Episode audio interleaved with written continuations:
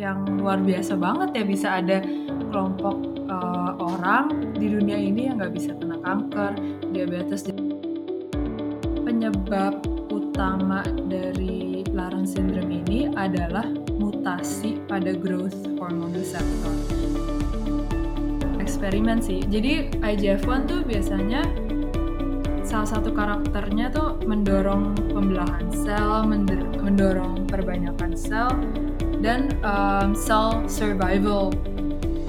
Jadi itu ada research yang mereka membandingkan level IGF-1 dari orang-orang yang mengikuti vegan diet sama yang omnivore yang makan segala. Nah, ternyata kalau orang-orang yang makan vegan diet atau plant-based diet itu IGF-1-nya jauh lebih rendah.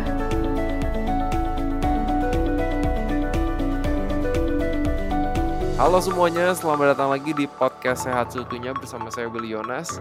Di episode podcast kali ini kita bakal ngobrolin soal sebuah populasi yang kanker, diabetes, sama jerawat itu hampir nggak ada banget, beda banget sama populasi lainnya. Nah ini kita pengen cari tahu apa sih yang menyebabkan populasi ini kok nggak bisa punya kanker, diabetes, dan jerawat. Kayaknya orang care banget ya sama tiga hal ini, karena tiga hal ini orang takut pasti kena kanker, orang takut kena diabetes. Kemarin juga kebetulan ada teman kerja di rumah sakit yang akhirnya udah ketahuan punya diabetes di umur 33 tahun. Dan ya kebetulan orangnya emang jarang olahraga, kelebihan berat badan, bahkan obesitas juga di umur 33. Takut juga gitu, ngeri, dan dia down banget tuh ketika dia tahu dia punya diabetes.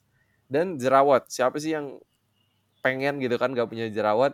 Anyway, ini populasi yang akan kita diskusikan, yang punya satu kondisi namanya Laron Syndrome. Dan kita mau undang lagi Nadia Claris yang kemarin nih udah share tentang rahasia Finlandia mengurangi penyakit jantung 84%. Kita pengen undang Nadia lagi. So, welcome Nadia. Halo Nadia. Iya, halo. Gimana nih kabarnya nih? Baik. Willy gimana? Oh. Seru banget, sibuk belakangan. Cukup sibuk sih, jadi kelihatan juga di podcast sempat ada bolong. But anyway, tapi senang bisa recording lagi. Dan ya, senang sih bisa berbagi lagi. Dan thank you Nadia for coming again to the show. Iya, no worries. Oke, ini hari ini kita bakal diskusi soal satu populasi yang kayaknya gokil banget. Gak punya semua penyakit itu ya. Kanker, diabetes, dan jerawat gitu. Nah ini mereka kayaknya punya ada satu kondisi yang namanya Laron Syndrome ya. Iya, mungkin betul. Ini bisa dijelasin nih Nadia gimana ya? Kok bisa sih populasi ini nggak ada kanker? Laron Syndrome itu apa? Silakan nih gimana? Oke, jadi aku emang pengen banget ceritain tentang populasi ini ya. Soalnya menurut aku ini emang fenomena yang luar biasa banget ya, bisa ada kelompok orang di dunia ini yang nggak bisa kena kanker, diabetes, jerawat seperti yang tadi Willy bilang juga kan. Itu kan kayak penyakit-penyakit yang kita paling takutin ya, yang karena umum banget gitu kalau di populasi normal. Jadi mereka ini, jadi ada satu komunitas yang paling besar itu di Ecuador Selatan, di kota namanya Loha. Dan mereka itu mengidap kelainan genetik yang namanya Laron Syndrome. Nah, kalau kita lihat secara fisik itu, mereka tuh rata-rata lumayan pendek ya, di bawah 140 cm gitu. Terus, jadi mereka mengalami kekerdilan ya. Terus seperti pertumbuhan tulang, pertumbuhan gigi, pertumbuhan rambut tuh juga tidak normal. Terus kayak akil balik juga telat sekitar 6-7 tahun gitu. Dan bahkan mereka lebih memiliki kecenderungan obesitas juga. Terus kayak kaki tangan, iya ada explanationnya sih sebenarnya yang obesitasnya. Terus kayak kaki tangan itu lebih pendek dari proporsinya gitu. Tapi ya yang seperti tadi kita udah bilang, kelainan ini tuh membuat mereka kebal akan kanker, akan diabetes, dan bahkan nggak bisa develop jerawat juga gitu. Oke. Nah ini menarik nih. Walaupun mungkin teman-teman pas lagi denger nih kayak oke, ini Laron Syndrome kan ada kelainan di genetik gitu kan. Dan apa ya, mungkin juga mereka mengalami kekerdilan atau dwarfism juga. Tapi apakah ini bisa ada satu pelajaran yang bisa kita dapat untuk kita orang normal? Ternyata ada ya. Makanya worth it banget buat teman-teman juga untuk terus dengerin podcast ini.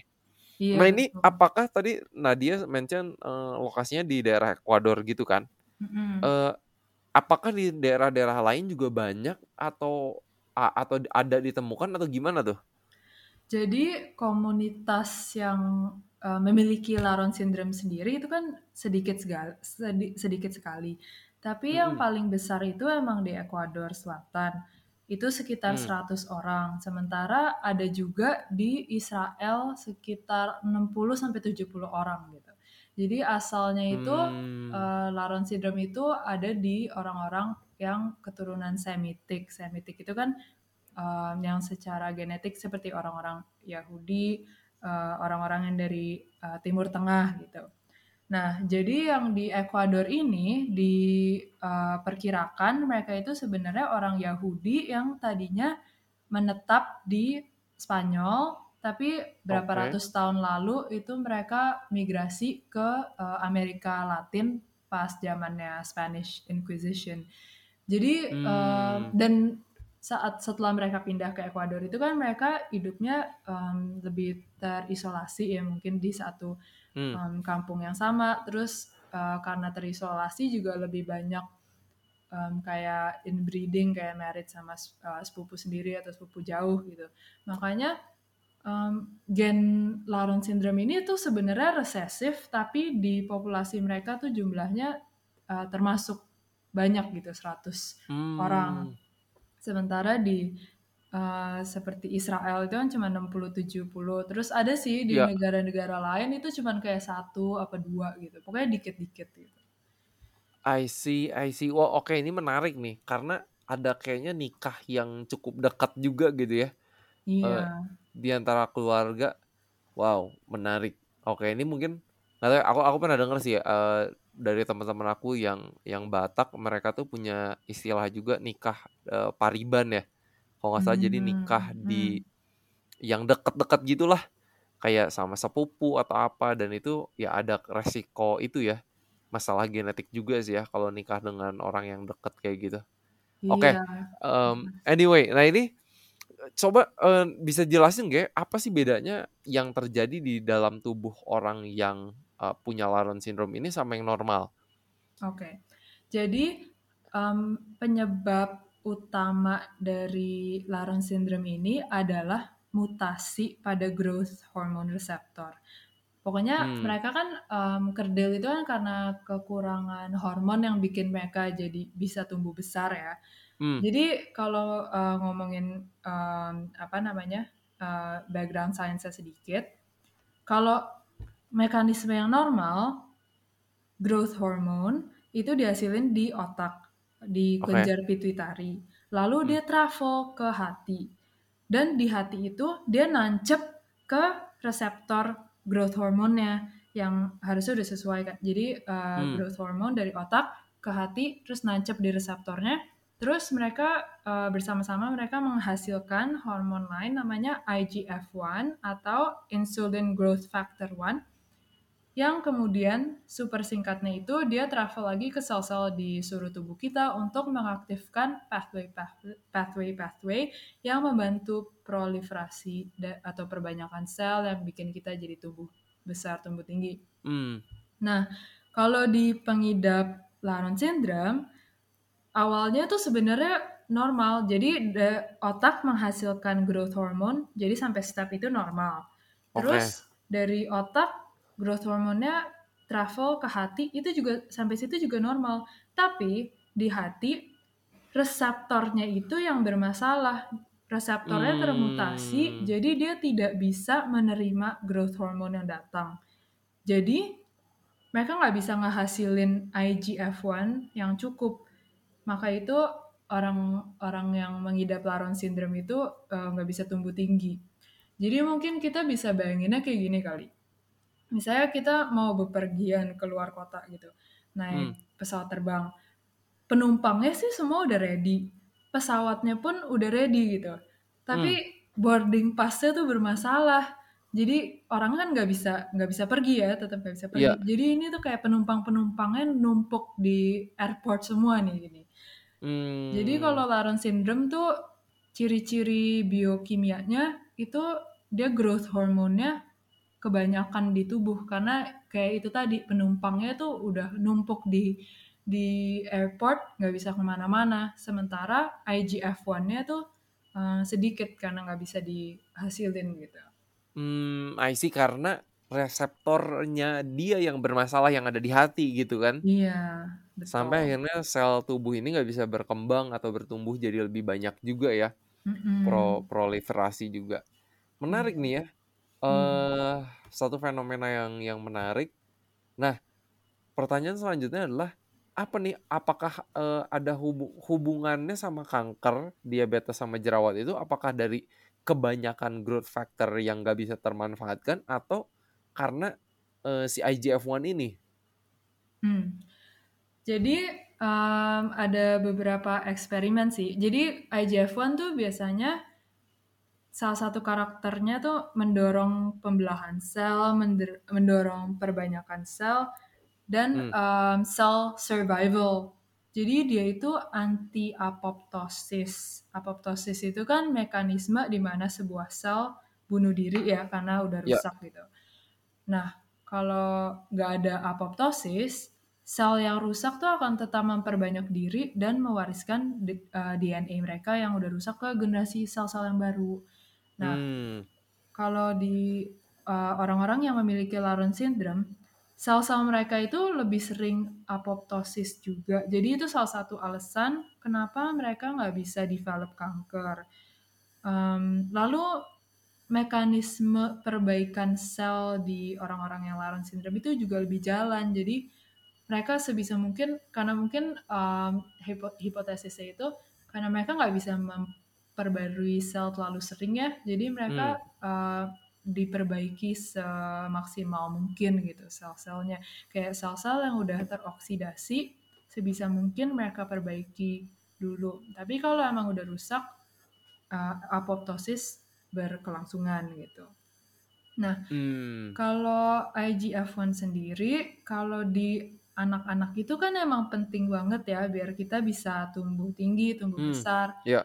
Tapi kalau di orang dewasa itu bisa promote kayak pertumbuhan yang tidak normal gitu, abnormal growth, terus kayak proliferation of cancer cells, terus kayak metastase juga kayak spreading of cancer cells. Lalu ada juga ini eksperimen kayak jadi sel manusia yang normal dimasukin ke 2 tempat. Jadi sel manusia normal direndam ke 2 tempat. Yang A adalah serum darah orang-orang yang mengidap Laron Syndrome. Yang B itu serum darah famili mereka sendiri tapi yang nggak punya Laron Syndrome. Jadi masih normal gitu ya? Iya, jadi normal dan harusnya kan kayak environmental factors-nya tuh mirip-mirip ya. Kan satu yang memiliki Laron Syndrome, satu lagi yang tidak, tapi famili mereka gitu. Jadi sel manusia yang biasa dimasukin ke 2 serum darah itu. Nah, lalu mereka masukin toksin, mereka masukin hidrogen peroksida yang biasanya tuh bisa bikin sel-sel manusia jadi teroksidasi gitu. Nah, ternyata sel manusia yang ada di rendeman serum darah Laron Syndrome, itu DNA-nya tuh nggak terlalu mengalami kerusakan loh dibanding yang satunya, dibanding yang direndam sel darah serum darah normal. Tapi kalau yang direndam serum darah Laron itu terus dimasukin hormon IGF-1 yang artificial, hasilnya tuh buyar. Jadi akhirnya sel manusia itu tuh rusak juga gitu. Padahal tadinya kalau ditambahin IGF-1. Iya, kalau yang tadi sel manusia yang udah direndam serum darah Laron, terus tadinya kan terproteksi. Tapi terus mereka masukin IGF-1 yang artificial, itu DNA-nya akhirnya rusak juga. Jadi ini mengkonfirmasi ya kalau IGF-1 itu yang kalau kekurangan IGF-1 tuh justru membuat sel kita terlindungi dari kerusakan-kerusakan, dari oksidasi gitu. I see. Oke, ini menarik nih. Mungkin yang aku jadi kepikiran pertanyaannya, kalau misalnya seseorang udah dewasa gitu ya, apakah sebenarnya IGF-1 itu masih ada? Kalau misalnya masih ada, apakah itu sedikit atau gimana tuh? Harusnya tuh berkurang. Harusnya kalau kita udah dewasa, IGF-1-nya tuh berkurang. Masih sih ada. Gak kayak anak remaja gitu ya? Iya, harusnya makin kita tua, makin berkurang sih. Pokoknya itu harusnya sejajar seperti kayak pertumbuhan kita gitu. Harusnya. Oke. Menarik nih. Gimana? Ada yang mau ditambahin? Oh, ini yang menurut aku juga menarik sih. Jadi ada researcher ya, ada satu dokter ini, dia tuh sengaja sebagai eksperimen dia ngikutin komunitas yang memiliki Laron Syndrome yang di Ecuador ini selama 22 tahun. Jadi dia ikutin semuanya nih 100 orang yang memiliki Laron Syndrome dan juga 1.600 family mereka yang gak punya Laron Syndrome. Oke. Terus dia ikutin selama 22 tahun. Setelah lama banget sih. Iya, makanya kayak dedicated banget sih ngikutin eksperimen ininya. Terus setelah 22 tahun, dari yang 100 orang yang memiliki Laron Syndrome itu, gak ada yang kena diabetes. Gak ada yang kena diabetes. Dan cuma 1 yang kena kanker, dan itu pun udah sembuh. Jadi 0% diabetes ya, 1% kanker, tapi menurut reportnya kankernya juga yang udah sembuh gitu. Jadi bukan kanker yang mematikan. Sementara dari 1.600 family mereka sendiri yang nggak punya Laron Syndrome, 5% kena diabetes dan 17% kena kanker. Padahal kan secara genetik selain Laron Syndrome ini ya, environmental risk factors-nya kan harusnya mirip-mirip ya, karena mereka tinggal yang mirip-mirip, makan lifestyle-nya mirip. Cara makan gitu ya, itu mirip ya. Iya. Betul. Dan juga padahal orang-orang yang mengidap Laron Syndrome itu sebenarnya yang memiliki kecenderungan obesitas. Jadi ini menarik sih, soalnya kalau di populasi biasa, obesitas itu kan termasuk risk factor ya untuk penyakit metabolik gitu. Tapi di mereka justru sekalipun mereka punya risk terhadap kelebihan berat badan atau obesitas, tapi tetap aja nggak ada kankernya karena nggak ada si IGF-1-nya ini ya. Iya, betul. Lalu ada penjelasan juga sih, kayak obesitasnya tuh ada mungkin sebagian disebabkan oleh makanan, tapi sebagian juga disebabkan karena kurangnya hormon yang membantu produksi enzim yang biasa digunakan untuk mencerna lemak gitu. I see. Jadi mungkin obesitasnya sendiri tuh bukan sepenuhnya karena lifestyle gitu. Nah, kalau yang menarik juga itu yang mengenai insulin sensitivity. Karena kalau dilihat dari bayi yang memiliki Laron Syndrome, mereka tuh sebenarnya memiliki kadar insulin yang jauh lebih sedikit dari family mereka yang normal. Ini tuh cuman sekitar 1/3-nya malah. Jadi kadar insulin mereka tuh dari sononya emang lebih dikit gitu, jauh lebih sedikit. Cuman 1/3. Nah, hipotesisnya itu mungkin karena dari sononya emang udah lebih sedikit, badannya tuh udah menyesuaikan diri untuk menjadi lebih sensitif terhadap insulin gitu. Dan selain itu, biasa kan kalau insulin resistance itu kan disebabkan juga oleh kalau badannya terlalu oksidatif, terus kayak banyak radikal bebas, itu kan bisa menyebabkan insulin resistance, bisa menyebabkan beta cell dysfunction gitu-gitu ya. Iya. Kalau Laron Syndrome ini kan mereka nggak terlalu punya banyak masalah oksidatif ini kan. Jadi itu juga yang menyebabkan kayak insulin sensitivity mereka lebih jalan, lebih normal, lebih bagus. Malah mereka lebih ada kecenderungan mengalami hypoglycemia malah. Gula darahnya malah terlalu rendah ya. Mm-hmm. Walaupun insulin yang diproduksi tubuh sebenarnya lebih sedikit gitu daripada orang yang normal. Iya, betul. Hah, menarik juga ya ini apa orang-orang dengan Laron Syndrome kayaknya aku jadi pengen ngulik juga nih, ada nggak sih yang bisa lebih diperdalam lagi gitu ya dari hubungannya soal sama diabetes. Tapi itu udah menarik banget ya bahwa mereka punya sensitivitas terhadap insulin yang lebih dibandingin orang-orang normal. Iya, betul banget.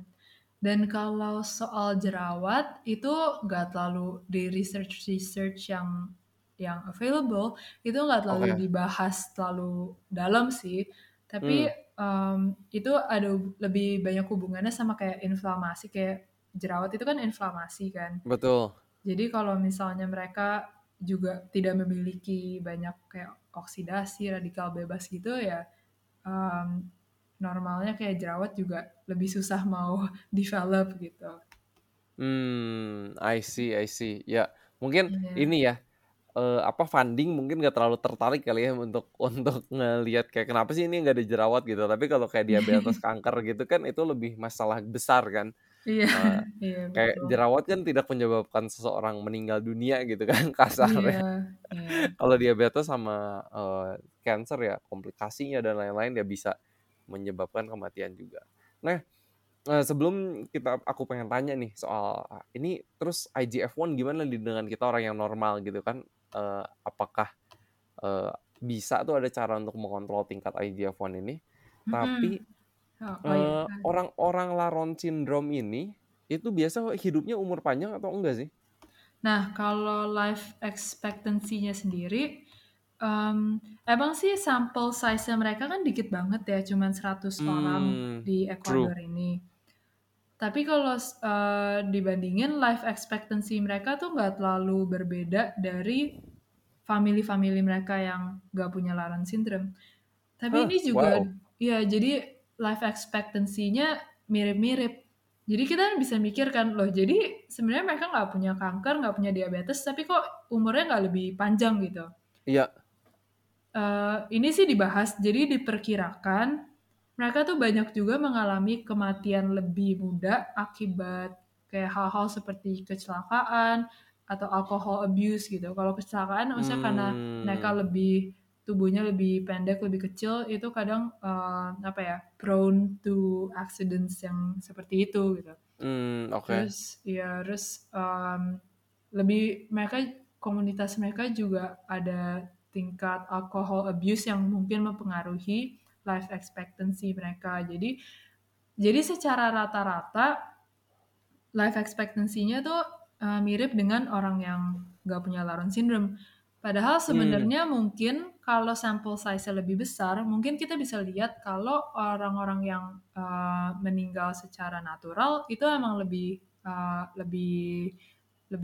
tua gitu usianya. Kalau nggak salah sempat baca juga sih, kalau nggak salah tuh mereka ada yang mereka sempat record orang Laron Syndrome yang umur berapa ya, 100-an apa 90-an gitu, lupa sih. Tapi emang sih karena sampel size-nya kecil banget, nggak bisa nggak bisa ditarik kesimpulan apapun dari hal ini sementara gitu. I see. Iya sih, untuk mereplikasi penelitian yang sama juga untuk mengkonfirmasi kan, ini populasinya dikit gitu kan, agak susah gitu. Iya. Karena kalau yang lain kan kayak, oke, kita coba di Amerika populasi ini, terus nanti kita coba di Eropa, kita coba di Asia gitu kan. Kayaknya kalau mereplikasi penelitian untuk orang normal kan gampang gitu kan. Iya. Tapi untuk Laron Syndrome nih, ini rada susah nih. Iya, terus, gitu. Wow, tapi menarik ya insights-nya mengenai orang-orang dengan Laron Syndrome ini. Nah, terus sekarang kita pengen tahu nih, ini apa nih kalau tadi kita udah belajar mengenai IGF-1 ini, hormon yang ada hubungannya dengan resiko terhadap diabetes sama kanker juga, karena tugasnya juga untuk sel proliferasi ya, atau perkembangan pertumbuhan dari sel itu. Ini gimana sih di orang normal, di orang dewasa, apakah ada nih dari cara makan kita, gaya hidup kita yang bisa membantu mungkin menjaga IGF-1 kita jadi nggak tinggi kali ya? Gimana nih? Jadi itu ada research yang mereka membandingkan level IGF-1 dari orang-orang yang mengikuti vegan diet sama yang omnivore, yang makan segala. Yeah. Nah, ternyata kalau orang-orang yang makan vegan diet atau plant-based diet, itu IGF-1-nya jauh lebih rendah.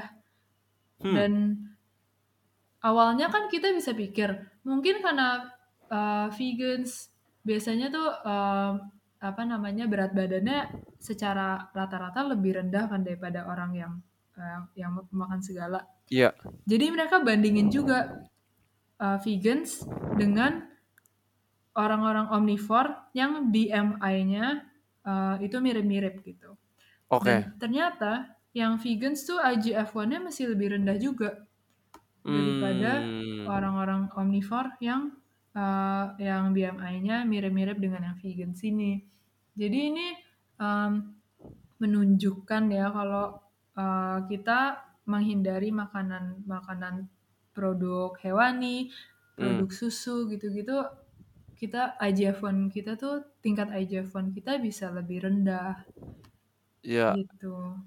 Oke, menarik ya, karena memang benar sih dari population study, maksudnya kayak dari antara orang-orang Kristen Advent yang di Amerika, terus ada di Epic Oxford study, seingat aku memang nunjukin orang-orang vegan ini resiko kankernya lebih rendah dibandingkan dengan orang-orang yang meat eater dan lain-lain. Jadi mungkin ini salah satu mekanismenya ya, kenapa orang vegan yang makannya plant-based, nabati semua ini, ternyata resiko kankernya bisa lebih rendah karena tingkat IGF-1-nya bisa jadi lebih rendah dari orang-orang yang makan daging gitu ya. Yeah. Oke, ini menarik nih buat teman-teman, semoga pikirannya juga terbuka. Cukup menarik ini penelitiannya, bahwa dari apa yang kita makan aja, salah satu mekanismenya kenapa plant-based diet ini bisa menurunkan resiko terhadap kanker ternyata dari tingkat IGF-1-nya. Terus gimana, ada lagi nggak tuh, Nat? Biasa tuh kalau kayak makanan-makanan processed foods gitu-gitu, itu juga bisa bikin tingkat IGF-1 lebih tinggi tuh. Kayak makanan yang processed gitu-gitu. Oke, kalau itu udah fix, udah harus dihindari lah ya. Kalau sebisa mungkin. Betul, sebisa mungkin. Setuju banget. Nah terus ada mekanisme lain gak sih sebenarnya, kenapa sih makanan nabati itu sebenarnya bagus banget untuk mencegah dari kanker itu sendiri gitu? Jadi aku pernah dengerin nih podcastnya Exam Room tuh, dia ngundang Dr. Kristi Fung, dia dokter yang fokusnya di kanker, terutama kanker payudara ya.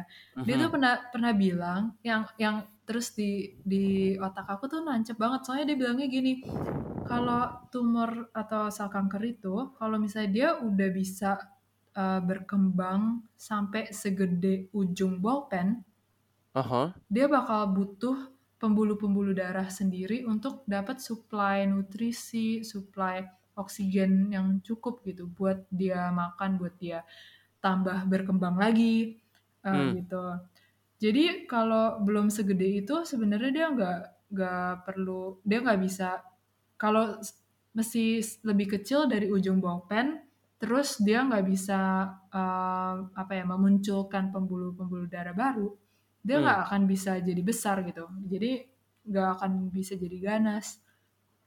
Nah, jadi kita bayanginnya tuh kayak itu ya, misalnya kayak ada kota yang ada settlement kota gitu.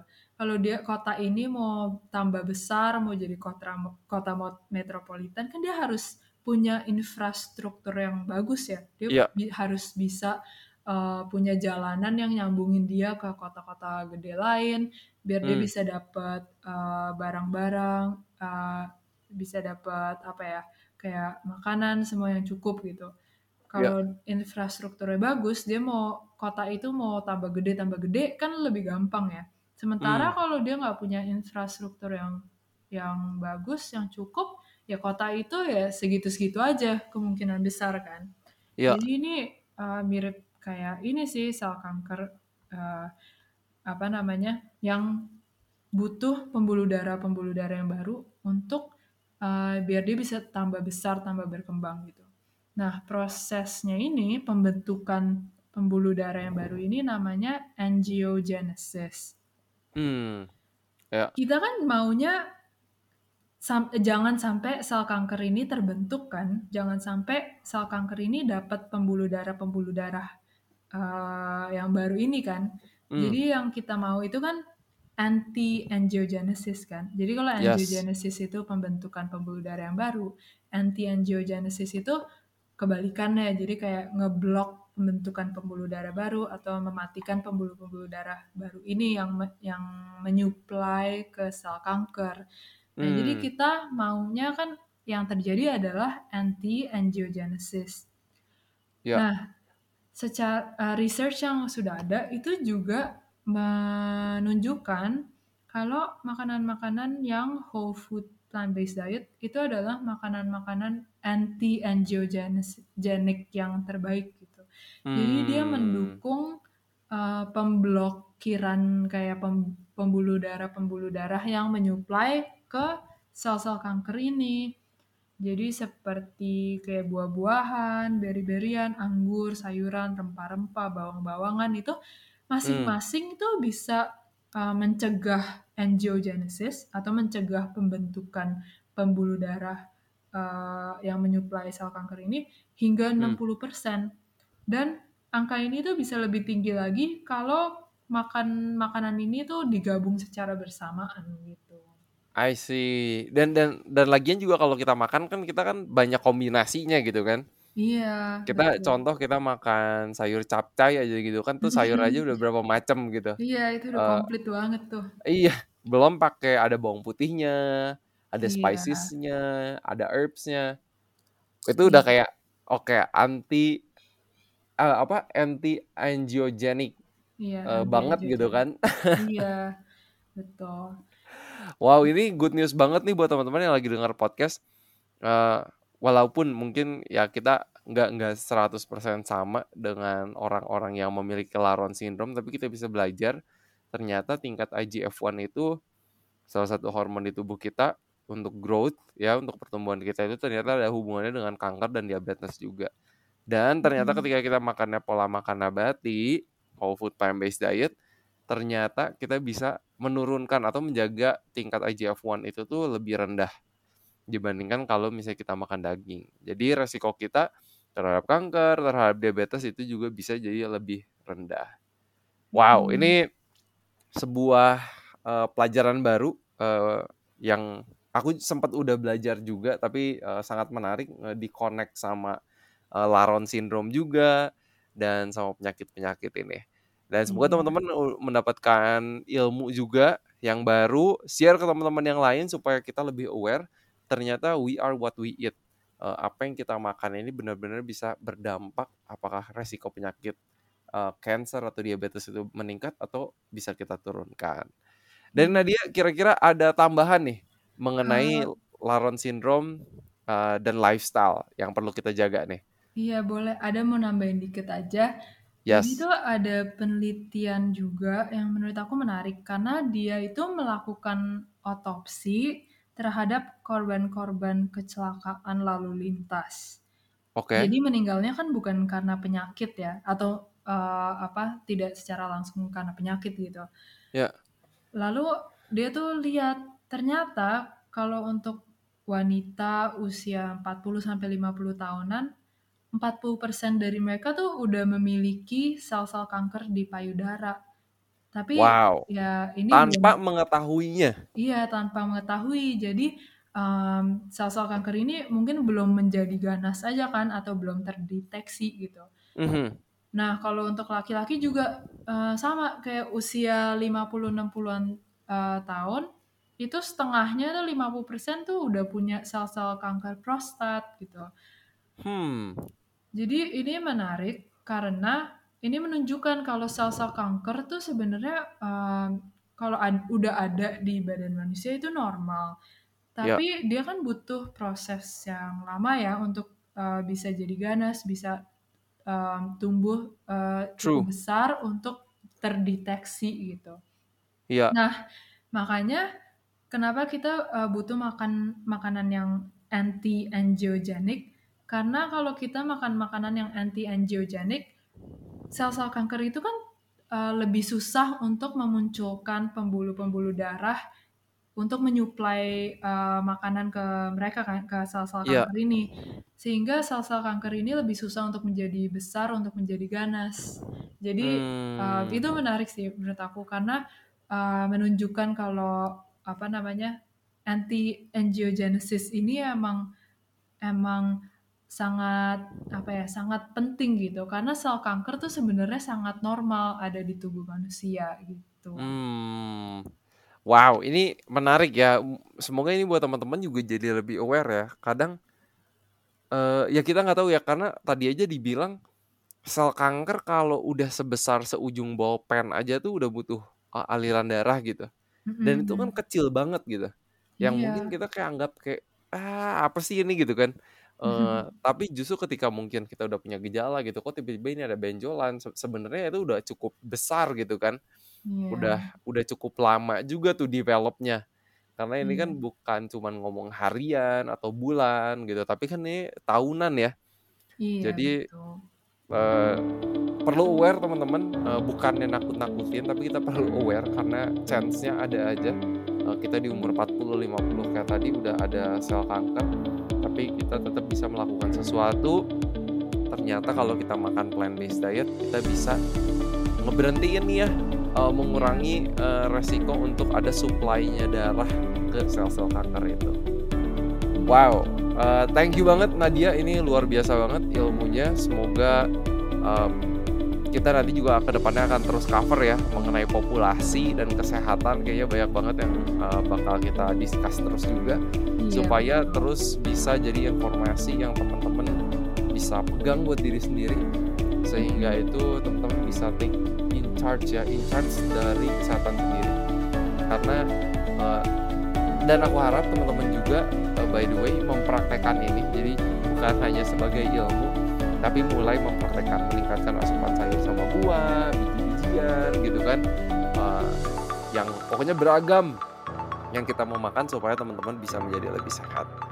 Mungkin itu yang bisa kita sampaikan. Thank you banget Nadia, thank you banget. Dan seperti biasa teman-teman, harapan saya semoga kita sehat seutuhnya.